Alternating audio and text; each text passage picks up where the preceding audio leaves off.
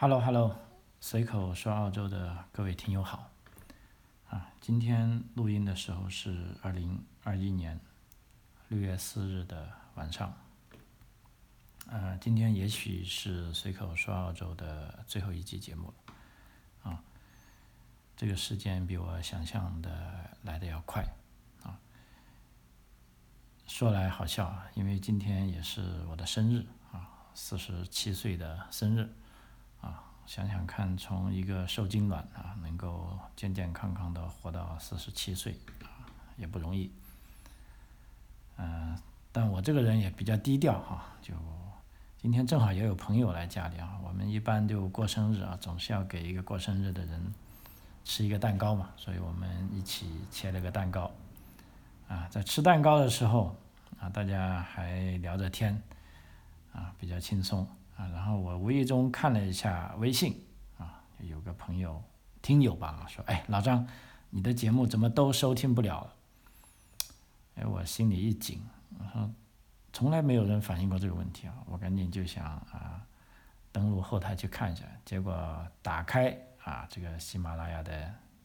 APP，已经是作为我的以前账号已经登录不上去了。啊，所有节目当然也看不见了啊，因为连我自己都登录不上去。然后陆陆续续的又啊，不断有听友在问说：“老张，你是不是把你的账号给删除了？”嗯，来了几个听友在问的时候，我就知道，哎，这个事态是比较严重啊。嗯，然后我又打开电脑啊，发现后台也是登录不上啊，在这个。A P P 里面搜索啊，随口说澳洲，也是搜索不到。嗯，这的确是证明我的账号是被啊由中华人民共和国管辖的这个喜马拉雅的这个呃平台，啊至少是今天被他删除了，啊，所以有听友说要不要去报警，或者你的是被黑客黑了，或者打电话去客服。跟他们联系一下，问一下。呃，当时我想说啊，不用了哈，在今天这个特别的日子里啊，客服肯定也忙得不可开交。那我就让子弹飞一回吧，啊，啊，老实说，嗯，我当然是期待有一个合理的解释了啊，这个账号被删，啊，但是也能坦然面对啊最坏的结局，啊，那最坏的结局无非就删掉嘛，啊。所以那个听友很感慨，他说：“老张，你这个态度很澳洲，很土澳。”嗯，的确是这样哈。因为从去年十月底开始，我就已经预料到，啊，迟早有一天在这个平台上是不会容许我发声的，啊。然后我当时就开通了在这个台湾啊，在中华民国的管辖下的啊。台湾地区，这个叫 Song On 这个平台上啊，S O U N D O N 点 F N 啊，这也是一个很好的这个呃音频平台啊，上面也有非常多很好的节目啊，我在上面也开了账号，也就是说从去年十月份开始，我都有意识的把所有的节目都同时在这里呃也上传一次啊。所以这边啊，今天我这个节目能够出现在有些听友的啊耳朵里啊，也是多亏这个平台啊。由于有了这个平台，我依然可以把它托管到这个 iOS 系统，也就是说，用 iPhone 手机的朋友可以通过播客收听跟查询啊。如果用安卓手机的，如果你是使用了正版的谷歌服务。啊，也可以通过这个谷歌的播客啊查到我的服务，呃，但很遗憾啊，在中国大陆地区，由于这个啊安卓，谷歌的安卓啊，并没有授权给包括华为啊等这些小米啊一些啊小米可以用啊，华为应该用不了啊，就是说，如果是使用华为手机的朋友啊，可能也是没有办法使用谷歌，呃，收听到我的节目啊。在这里，老张啊深表啊失望啊，也对我的听友们包括对我啊一直以来关心跟支持我的朋友们，在这里我说声对不起，啊，因为有很多听友都在说，我是要听你的节目啊，那其实我也没办法，就目前来说，你如果要听，也许 Song On 这个平台有可能要通过这个防火墙啊，要用 VPN 要翻墙来收听，啊，呃，但是老张我现在也有一个决定啊，我决定下一步。我可能会自己架一个 VPN 的服务器啊，那么这个服务器专门是用于帮我的听友来收听我的节目用的啊。这个事情我希望能够在两三个月内把它搞好啊。到时如果有需要的朋友，可以在呃，如果加了我的微信的朋友啊，都可以在啊跟我联系的过程中获得啊这些信息啊。那我也只能尽我所能了啊，呃，那也有听友责怪我说老张你就不应该讲政治啊，你讲留学、讲移民、讲澳洲的生活点点滴滴，啊，讲的多好啊，可以给我们带来一些呃崭新的啊这个认识啊，给我们带来除了主流媒体之外的一些信息，呃，但是你非得要讲政治啊。但这个东西呢，我是不敢苟同啊，因为政治，我觉得就对于任何一个人来说，它也是一个呃基基础的东西啊。你不讲政治，就并不意味着政治会远离你啊。如果是每个人都不讲，那有谁来会为你自己的权利发出声音呢？啊，而且在我的节目里，的确是大部分都是在讲澳洲的事情啊，但是在这里不可避免的有我的一些观点，有我的一些。看法，啊，啊，这也是是我自己的价值观，啊，那么我必须要完整的表达出来。如果单纯为了啊商业利益，啊，为了赚点钱，啊，我就把我的观点给阉割了，啊，或者自己去审计啊，该说哪些啊，不该说哪些啊，这样我会啊觉得非常难受。啊，所以这也是为什么我在去年，也就二零二零年的十月啊，依然在 Song On 开通这个啊账号的这个啊动动因之一啊，因为我也感觉到啊，喜马拉雅这种啊平台啊，中国大陆范围的这些平台，对我们作为自媒体创造人员的尺度是越来越啊严格啊，或者是苛刻，而且是。就用一个呃听友的话说，这么流氓，啊，但是我也没办法啊，但我也不能就说为了屈就于这个而把自己想讲的不讲出来啊，所以我就已经做了这方面的准备，啊，但是没想到啊，这一次这个喜马拉雅平台啊，这个行动，呃，来的那么快，那么狠啊，呃，没有任何通知。啊，就莫名其妙就没了啊！我坚持五年的东西，啊，四百多期的节目，啊，就付之一炬了啊！所以我刚才说了，我是期待合理的解释，我也希望正是因为今天这个特殊的日子啊，他们为了禁止大家说话，干脆就把账号给删了，啊，也许明天或者过了这个所谓的敏感期，又能被恢复或者部分恢复。或者至少要给一个呃合理的解释我啊，那么我觉得这已经是个啊幸事了啊。如果啥都没有，就这么啊耍流氓，就这么粗暴的啊把你一个账户给删了啊，那啊我也可以坦然去面对的啊，毕竟出来混的啊都是要还的。对吧？所以我做了这些事情，我自己是愿意负起这个责任的，啊，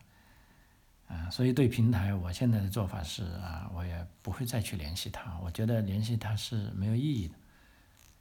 啊，所以在这里再一次啊，感谢啊所有听友们的支持，啊，那么老张呢还会继续下去啊。呃，但通过这个事件，我想也更多的人啊可以知道啊，现在在中国啊发生了啊什么样的事情啊，尤其是在今天啊六月四号那么一个难忘的事情啊，其实在三十二年前啊，我还是十五岁的一个少年啊，正在读初中三年级啊。那天我记得啊是礼拜天啊，因为那时我是初中三年级嘛啊，初三了要准备中考了，而且我记得我家里的这个住宿条件不太好，所以礼拜天我就去同学家复习功课去了啊。结果下午回来，因为那时也没有电话啊，出去了就出去了啊，反正上午出去就跟家里也没有联系。啊，下午回来，我妈就很紧张，说：“你跑哪去了？”啊，听说北京开枪了，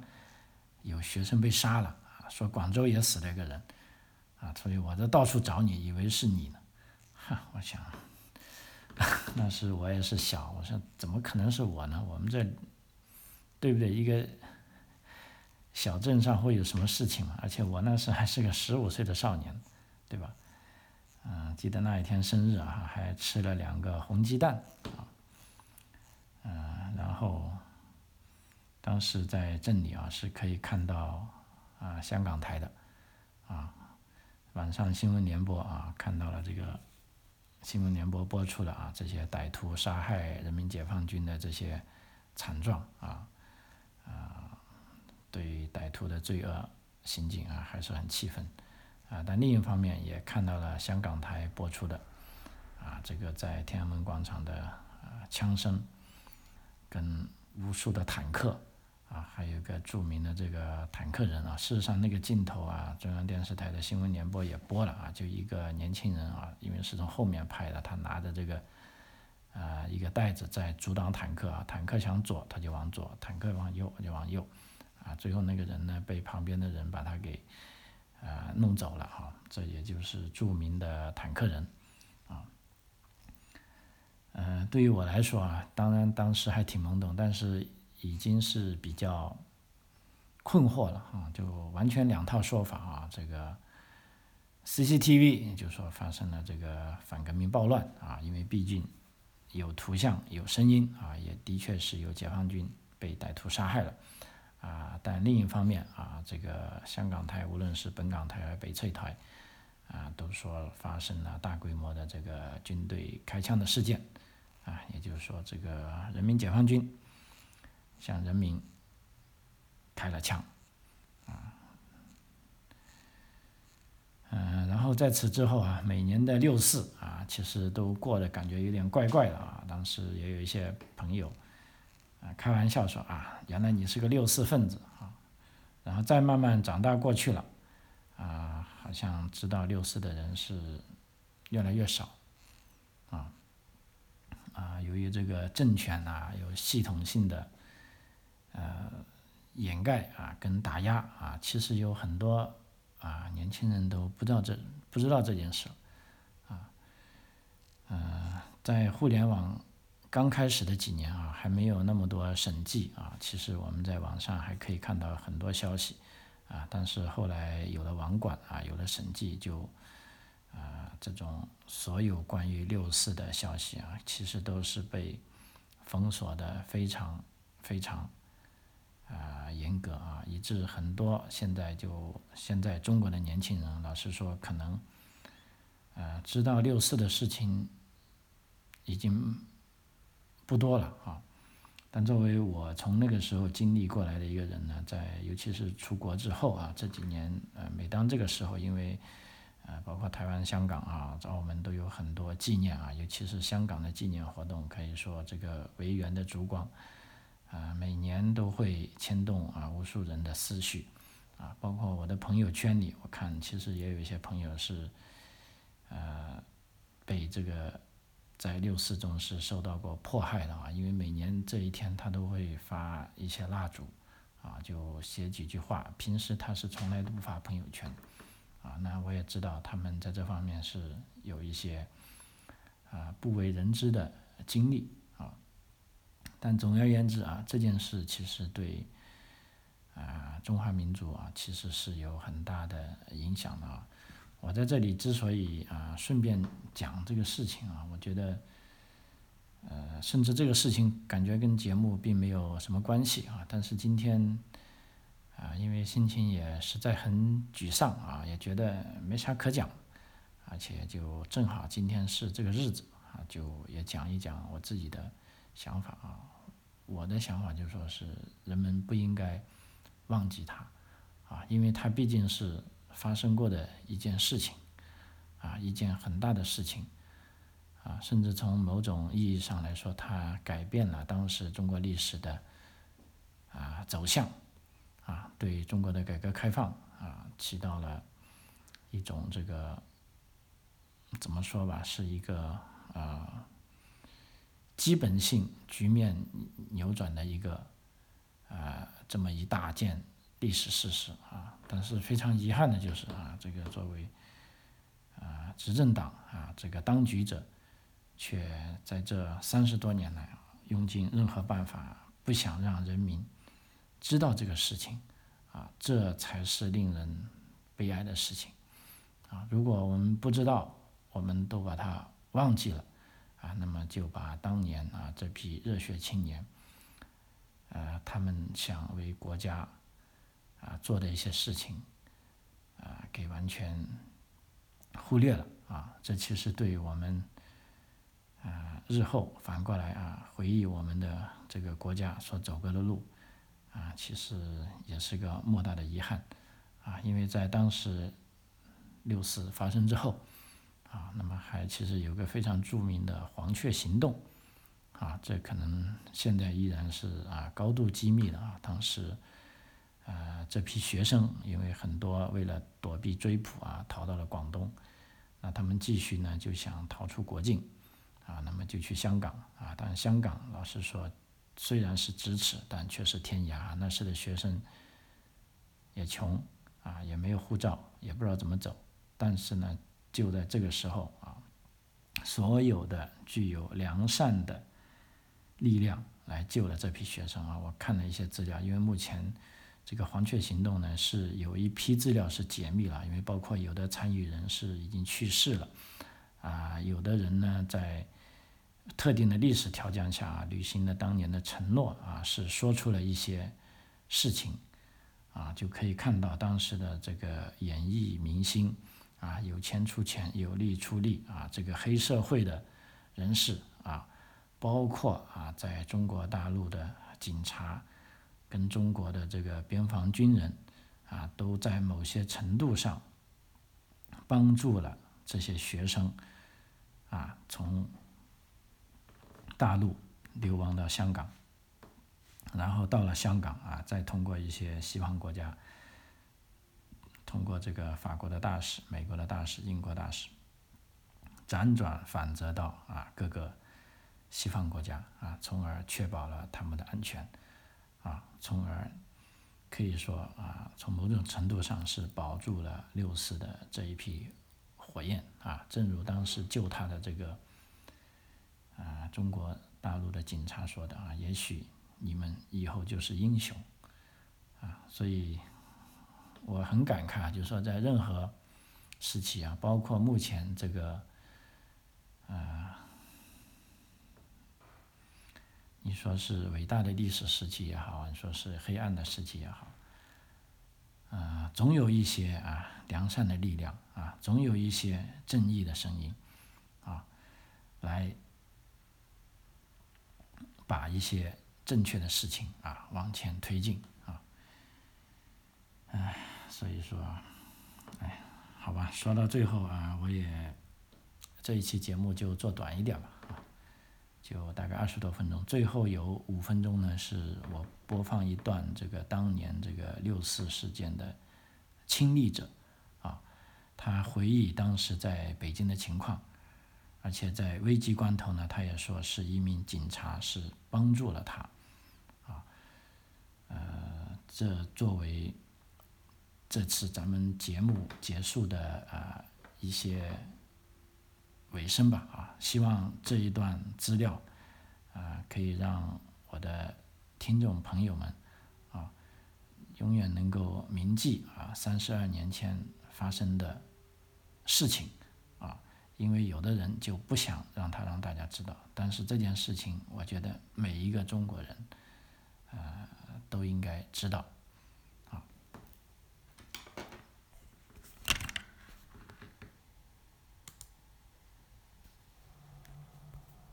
我的中文名字叫王丽玲。一九八九年的四月中旬到六月十号，我都在北京，就遇到了令人难忘的六四事件。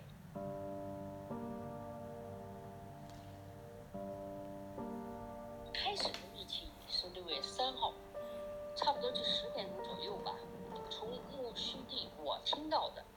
第一阵枪声，不是一枪，就很密集。一开始。从那儿开始，整个晚上，天安门那个长安街那一带都是很血腥的。从北往南，那个就听见黑夜里远处有人喊：“快躲开！”就是他们喊的是坦克来，因为老百姓并那时候还分不清楚坦克、装甲车，也看不清楚。所以当我刚跳到路边的时候，那个装甲车就冲过来了。当时印象最深的就是那个八一军徽。八一军徽对我来说有个有个特殊的意义，因为我从小是看着它长大的。但是这个时候，这一瞬间，就让我对军队的过去所有感觉荣耀的东西，一下子就全部打没了。我们不停的在推那个受伤的人，那个板儿爷，北京人叫板儿爷，就是那个平板三轮车的。那个工人，他们都帮我们把这个受受伤的人拉到医院去。当时西单那个胡同里有两个医院，一个是邮电医院，一个就是二龙路医院。很快这两个医院就满了。邮电医院很小，那个门口有个穿白大褂的，我就问他，我说您坐这干嘛？他就给我看他手里一个本子，他那个本子就是一个什么呢？就是临时匆匆忙忙拍了那个。他们医院里所有尸体的照片后面有个简短的介绍，的男女啊，身上有没有伤疤呀，大概岁数多少啊？他们医院用这种形式呢，来帮助那个寻找亲人的人。七号、六月八号，我找到胶卷后，跑去拍了两张，那是我唯一能拍的。那个医院没有冷柜，他们把那个窗户打开，离老远你就可以闻到那个腐尸的臭味儿。他们最多就能做的，就找了些塑料袋套起来捆上。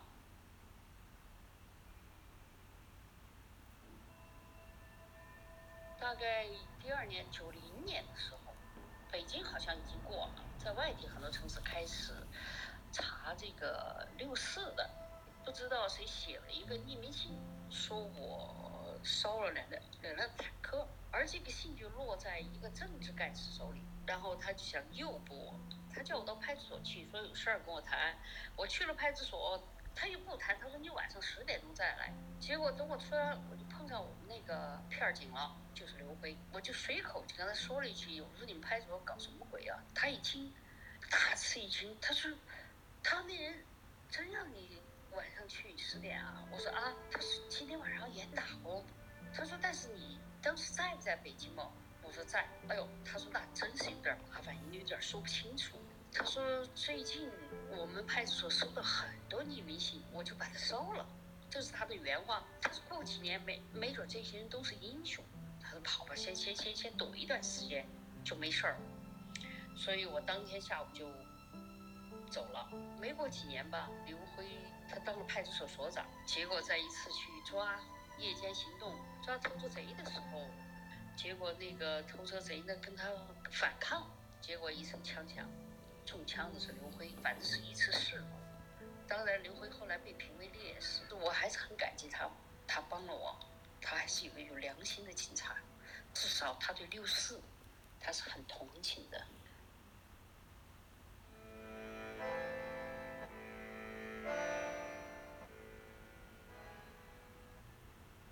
怎么说呢，我还是希望更多的人了解六四，不要忘记六四，还有不要口求狗求六四。我发现现在有些人对六四学生的用现在的眼光去评价他们，而且要求特别高，觉得应该这样，应该那样，应该的事情太多了，但是当时没有那个能力。没有那个能力去见到、去预测，所以在这种情况，他作为一个历史，我就希望现在所有生活在、生活过在那段时间的人，就是真实的记录。下来就很好。作为我来说，我觉得就是更多的人知道这段历史，更多的人记录下这段历史，一定是真实的历史就足够。至于怎么评论它，自然后人去评论。如果后人对这个都没兴趣，那才是真正的悲哀。呃，的确，他说的对啊。如果后人真的对六四这么个事情都没有兴趣的话啊，那就是真正的悲哀啊。那么在今天啊，二零二幺年的六月四号，啊，老张的这个随口说澳洲这个账号啊，事实上也被屠杀了啊。当然，这个是。啊，社会性的死亡啊，一个账号被屠杀了啊，人虽然没事啊，但在某种程度上来说，我觉得，哎，不想说了哈，在这里，老张啊，也祝大家一切保重啊，我们有机会在节目里再次相遇啊，谢谢。